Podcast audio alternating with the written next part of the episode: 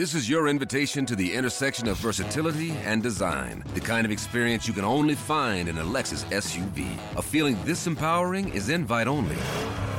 Fortunately, you're invited. Experience the versatility of the complete line of Lexus SUVs and some of the best offers of the year on select models at the Invitation to Lexus sales event, now through April 1st. Experience amazing at your Lexus dealer.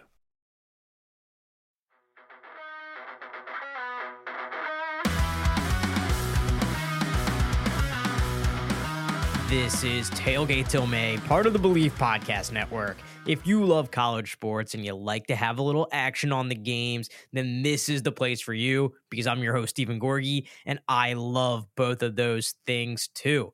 You can find me on social media X, formerly known as Twitter, Instagram, TikTok, all at the same handle at Gorg on Sports. Hit me up there. I want you to be a part of the show. And the best way to do it is to hit me up on social media. All right, I'm back. It's another Monday episode. So it's going to be a bit more of a big picture episode rather than going in detail of the games of the weekend. And I want to talk about a few big picture topics today. Uh, but before I do that, do want to give a quick update on how week 11 went for me from a gambling perspective. And it was another really good week, uh, really buoyed by hitting the money line parlay of the week, which was Texas Tech, Missouri, and UCF, an 11 to 1 money line parlay that hit on the week. I was up just over seven units. On my week 0 through 11 bets, I'm up just over 21 units.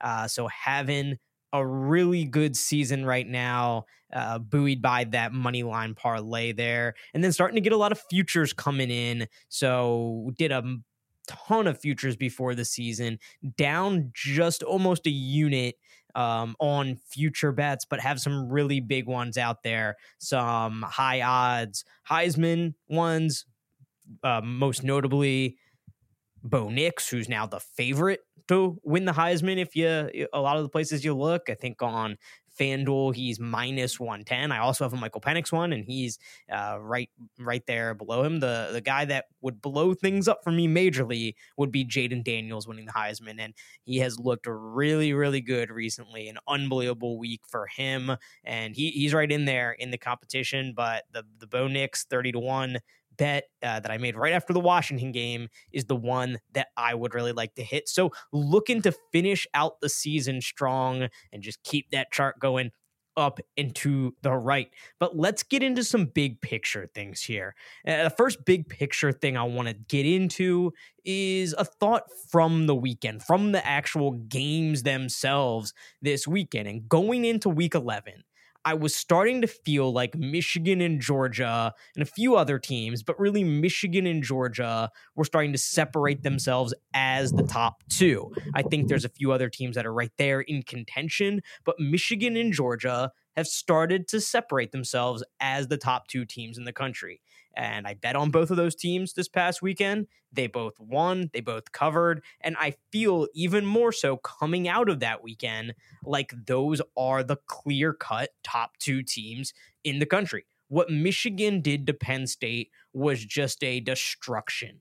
And the fact that they did not have to throw a pass in the second half of that game speaks to just how physical Michigan is and how much they can out physical a team like Penn State, just embarrass a team like Penn State. Uh, it was an impressive performance by Michigan. It was maybe not the highlight reel performance that some wanted to see from JJ McCarthy, but he didn't have to do that. They were able to rush for 227 yards on the ground. Uh, Blake Corum led the way for them, and they were able to just run it down Penn State's throat. And on the defensive side of the ball, Penn State never looked like they were a threat to Michigan in any way, shape, or form. So I continue to be very encouraged by Michigan. And then from a Georgia perspective, Georgia gets Brock Bowers back and they dominate Ole Miss. And Ole Miss is a team that, you know, they came into the game eight and one. They came into the game as a top 10 team. But I think people who are really paying attention would tell you they never really felt like a top 10 team. They never really felt like a top 10 team to me. Georgia wins that game 52 to 17. And really, even though Ole Miss got up early 7 nothing, it was never a game where I really felt like the result was in question. Much like the Michigan Penn State game, uh, there was never a moment in that game where I really thought that Penn State might win. There was never a moment in this game where I felt felt like Ole Miss might win. And uh, Georgia gains over 600 yards in this game, nearly doubles up Ole Miss. Uh, and when you look at Georgia, I think that offense is we have to start saying this is a legitimately good offense. I feel like this has happened each of the past couple years with Georgia, where we look at their offense and we look at Georgia and we're like defense, defense, defense. And then you kind of look around and realize, oh, that offense is pretty good too, actually. And Carson Beck, I think, is now starting to really be uh, a quarterback who's not just along for the ride, but he's a guy who's legitimately a part of the reason why they are winning some of these games. 72% completion percentage on the year, 18 touchdowns to five interceptions, and uh, he has been good for them, downright good for them at the quarterback spot. And now that they have Brock Bowers back, uh, that's a huge boon. They have Ladd McConkey, who, you know, he, he hasn't been hurt in a while, but he started the year hurt. He's rounding into form. They have weapons. They are looking really good. And they seem to have this ability to just turn things up when they need to turn things up. And I'm very interested and very excited for that SEC championship game against Alabama because this will be the fourth time that Alabama and Georgia have met in the SEC championship game in the last six seasons. And although Georgia's won a couple national titles during that time, including one over Alabama, they haven't beaten Alabama in an SEC championship game yet. So this will be something, uh, an opportunity for Kirby Smart to check just one more thing off that checkbox. Uh, you, you would think, you know, given all the success that they've had, that they would have gotten that done because you remember that national championship game, but that was the rematch in 2021 after Alabama surprised them and beat them in Atlanta in the SEC championship game. Last year, Georgia beat LSU. So this is a it's still something for I wouldn't call it a hump. I, I wouldn't call it, you know, it's just a box to check. It's a box to check for Georgia Bulldog fans who have gotten everything they could possibly want in the past couple years. If the if the baton hasn't been passed from Alabama to Georgia already, and I don't know how you could say it hasn't, this would be the final passing of the baton from dynasty to dynasty. If Georgia can beat Alabama in the SEC championship game, give them their first uh, SEC title win over Alabama in this era here, in this Kirby Smart, Nick Saban era, and then go on to win back to back to back national titles, which is something that uh, Alabama and Nick Saban hasn't done either. That would be the the final passing of the baton. I believe the baton has already been passed, but this would just be the the absolute no doubt about it final passing here. So I am looking forward to that game immensely because Alabama is really rounding into form. So I think Georgia and Michigan have really separated themselves as the top two in the country. And then there is this group right below Michigan and Georgia that I think includes Ohio State. I think it includes Florida State. I think it includes Oregon. And I think it includes Alabama. You then have another group that I think is right below that that includes Texas and Washington. And in that second group, those are teams that seem like they are just a step below. They just need like one thing here or there to go right to to be right on that Georgia and Michigan tier, but it hasn't all necessarily all gone right to this point. I think they have more question marks than Michigan and Georgia do. And then in that third tier with uh, Texas and Washington, I think those teams are teams that have very elite aspects to them. Texas, that defensive line for Texas is unreal. That offense, that receiving corps for Washington is unbelievable. Michael Penix is a great quarterback. But for Texas, for three quarters the past couple weeks, they have looked like a national championship caliber team.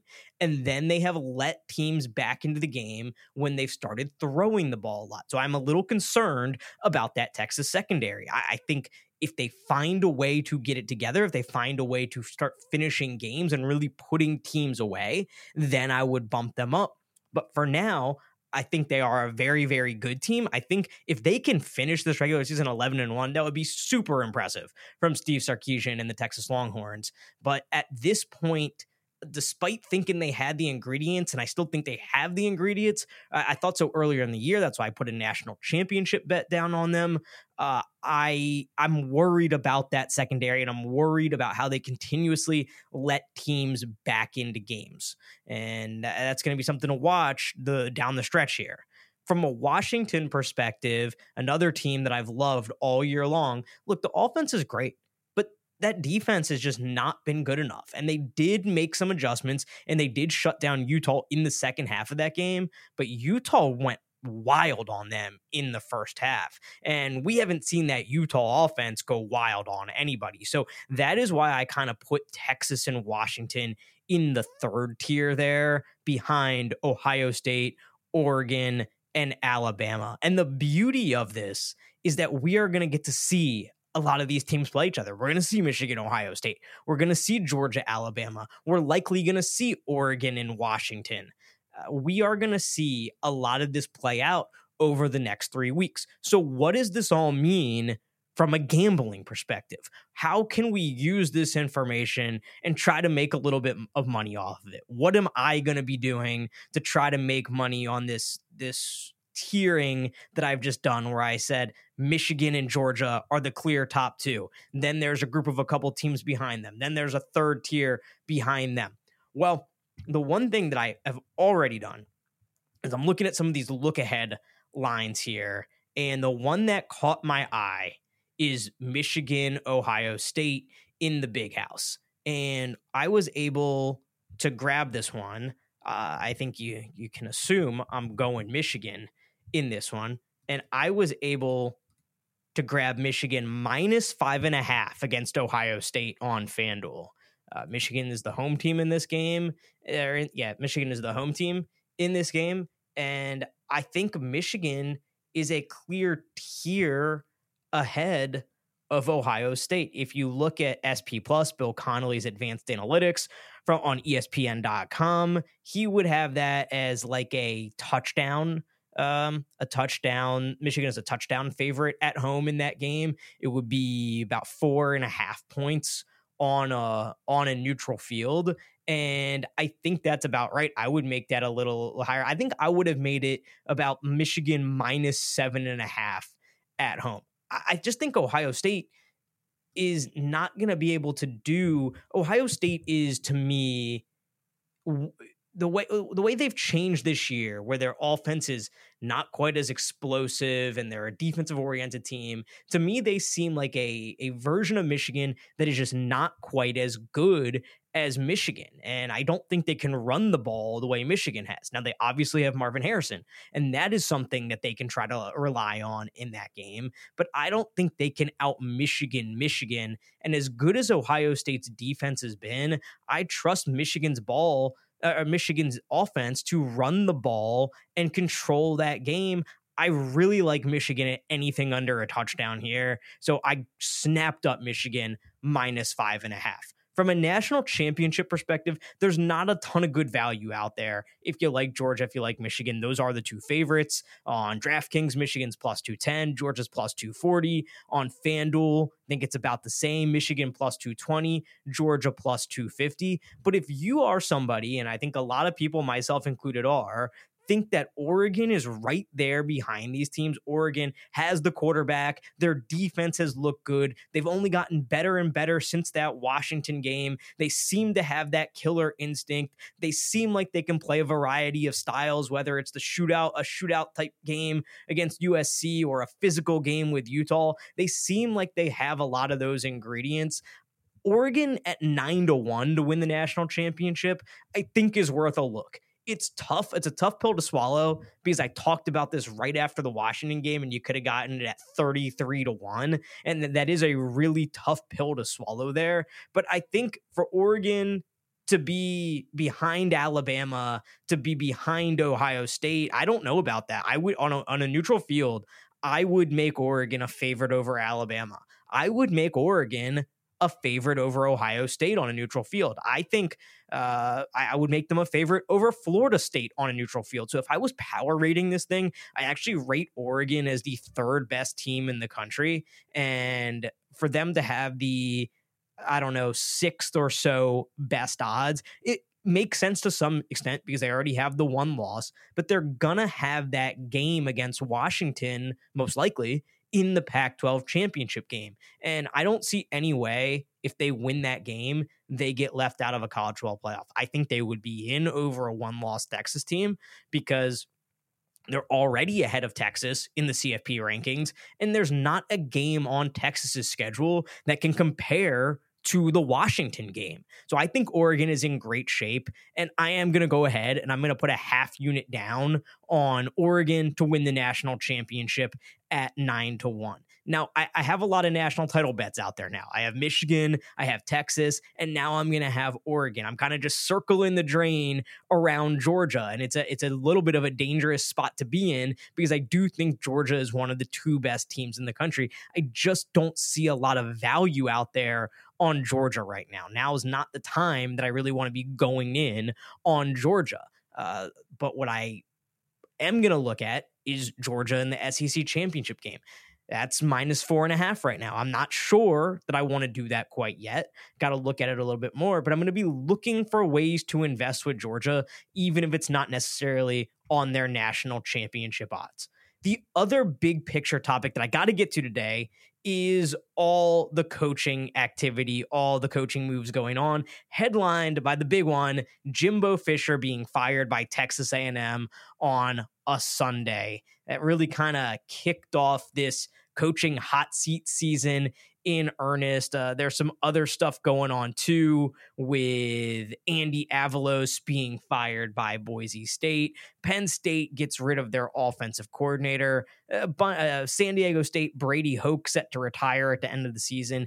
And what I want to talk about in regard to this, there's a million things to talk about with the A&M thing, but for this show, I want to talk about how this impacts things from a gambling perspective. Because you're going to hear a lot of people make proclamations whether it's oh they're going to be inspired uh, by this change you know an interim coach comes in it provides a little bit of a bump uh, it provides some motivation or you'll hear people say they have nothing left to play for uh, they're going to be you know down with their coach leaving nothing left to play for uh, thinking about the transfer portal where they're going to go next etc the bottom line is you don't know how the, a team is going to respond when a coach gets fired, when a coach leaves, whatever the case may be. You do not know. You can try to predict it, but we're dealing with uncertainty here. We're dealing with human emotions. And I think when you're gambling, that's something you want to take out of the equation. So I'm not going to try to forecast and predict what's going to happen, what the emotions of the Texas A&M team are going to be with Jimbo Fisher uh, getting fired. That's not something I'm super interested in doing. So for me, it's kind of a stay away from those teams. I got burned by it a little bit when Arkansas fired their offensive coordinator a couple weeks ago. Uh, I said they had to prove it to me that they could do anything offensively, and you know what? They did. They and they uh, they beat and covered against Florida. So uh, I got burned there a little bit. So with these coaching changes, I'm going to try to to just stay away from them and take out some of the I don't want that uncertainty. Uncertainty is not something you want when it comes to gambling. So, those are my big picture thoughts on a Monday, a Monday after week 11. I will be back later this week to preview week 12 in college football. Wow, we are almost there, just a couple weeks left in the regular season. So, let's make it count. We also got a lot of hoops going on. The Champions Classic tomorrow night always a big event. So stay tuned to my Twitter account at Gorgon Sports. I'll put out some picks there tomorrow with how I'm going to bet the Champions Classic and then uh, do some reaction to the Champions Classic when we preview week 12 as well. That's our show for today. Until next time, keep the grill hot and the cooler cold.